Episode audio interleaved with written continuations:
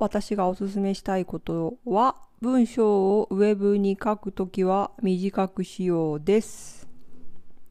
イラストレーター漫画家の和田忍です。このラジオでは私がやってよかったことを3分ぐらいでおすすめしています。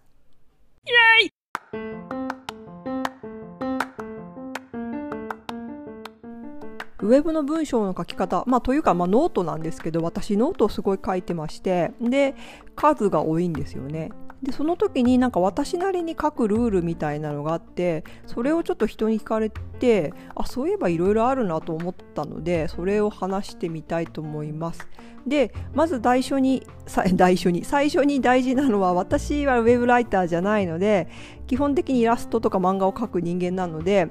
本当に内容に関してはその自分で考えることだと思う。何も言う伝えることはない。言えるこういうようなことは書いてないですけど文章の見た目だけにちょっとこだわっていて、まあ、それは何かというとまず、えっと、最初の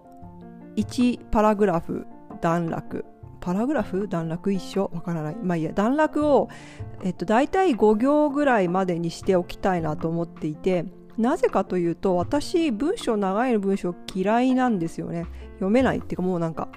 ので、えっと、一番最初の最初はまあ最高でも3行ぐらい。でその次でも5から7行ぐらいまでにしておきたいと思っていてかつ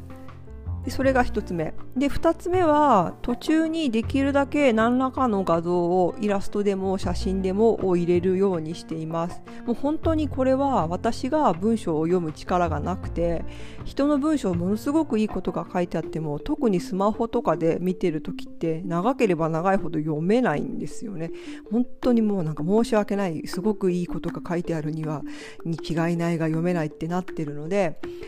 なんですよ。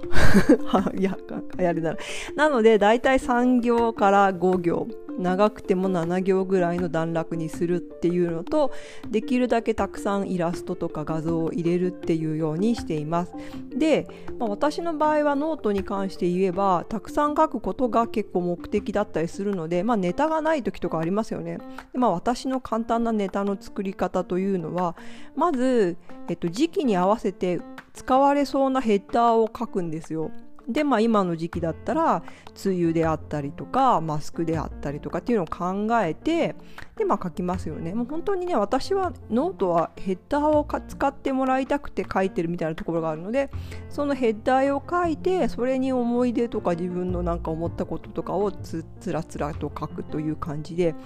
本当になんかその文章力に関してはまあえっと人様に お話しできることはないんで本当に短くする3行から5行長くてもなんか10行とかはね本当にねなんか本当にやめてほしいっていうか読めないんですよなんかね集中力がなくて。っていうのを心がけてやっていますなのであまりなんかすごくいいことが書いてあってもこまめに開業したりとかする方が読みやすいのでそうしてくれると私がすごく喜びますではまた。